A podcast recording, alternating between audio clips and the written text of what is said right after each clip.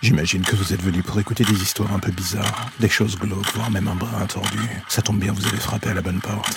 Prenez votre lampe torche, faites attention vous allez marcher, et n'écoutez pas les hurlements au loin pendant le voyage qui va suivre. Bienvenue dans l'ombre des légendes.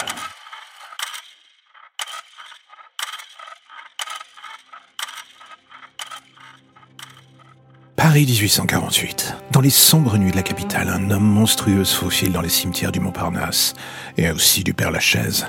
Tout cela pour commettre des actes innommables sur des corps sans vie. Les Parisiens surnomment le vampire de Montparnasse.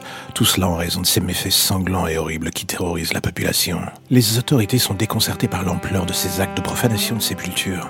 Les corps, principalement ceux de jeunes femmes décédées récemment, sont retrouvés exhumés portant des traces de violence, de coups et pire encore de viol. Dans certains cas, les corps sont démembrés et éparpillés dans le cimetière, comme si l'auteur des faits cherchait à marquer son territoire. La police met en place une ruse pour tenter d'arrêter ce nécrophile fou.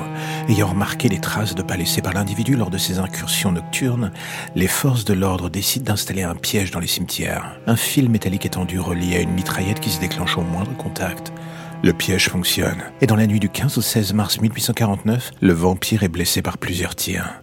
Contraint de se rendre à l'hôpital, l'homme avoue ses crimes et est condamné à un an de prison pour violation de sépulture.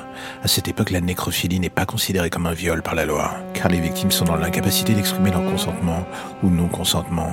Le coupable, identifié comme le sergent François Bertrand, purgera sa peine et réintégrera la société ensuite.